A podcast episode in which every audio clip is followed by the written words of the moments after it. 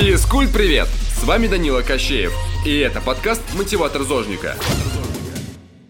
Можно ли спортсменам пить пиво? Все мы знаем о таких случаях, когда профессиональные спортсмены употребляют в своем рационе пиво. И возникает дилемма, как это, спорт и пиво?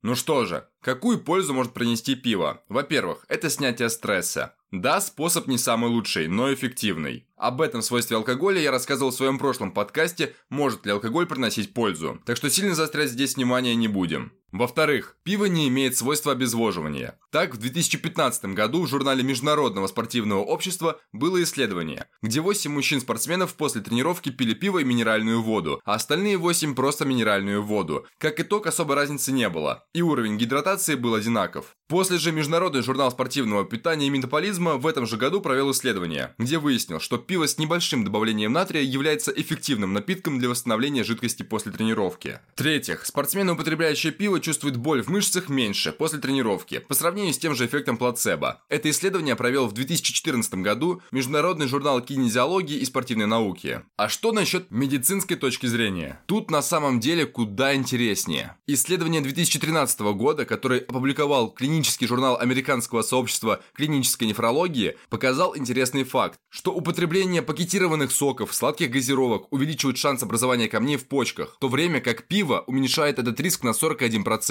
Исследование 2007 года, которое публиковал журнал «Натуральное здоровье и питание», показало, что кремний в составе диеты – решающий компонент для костей и скелетных тканей. А где больше всего кремния в напитках? Да, именно в пиве. Конечно, разный сорт пива имеет определенную долю кремния, но сейчас не об этом. Факт остается фактом. Также в прошлом выпуске я затрагивал такую тему, что умеренная доза алкоголя, в том числе и пива, поднимает уровень хорошего холестерина и уменьшает риск образования тромбов.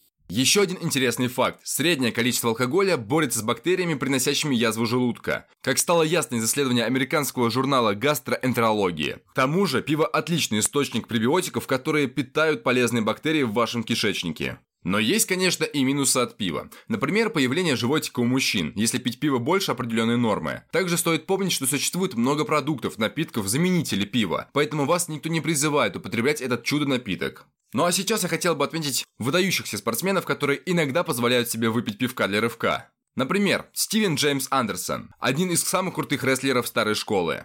Ник Кириос. В прошлом году он утер нос троим теннисистам из топ-10. Дональд Сероне. Американский боец смешанных боевых искусств и бывший профессиональный кикбоксер. Это только начало списка, который можно продолжать очень долго, но особого смысла в этом нет. Пить пиво или нет – это исключительно ваш выбор.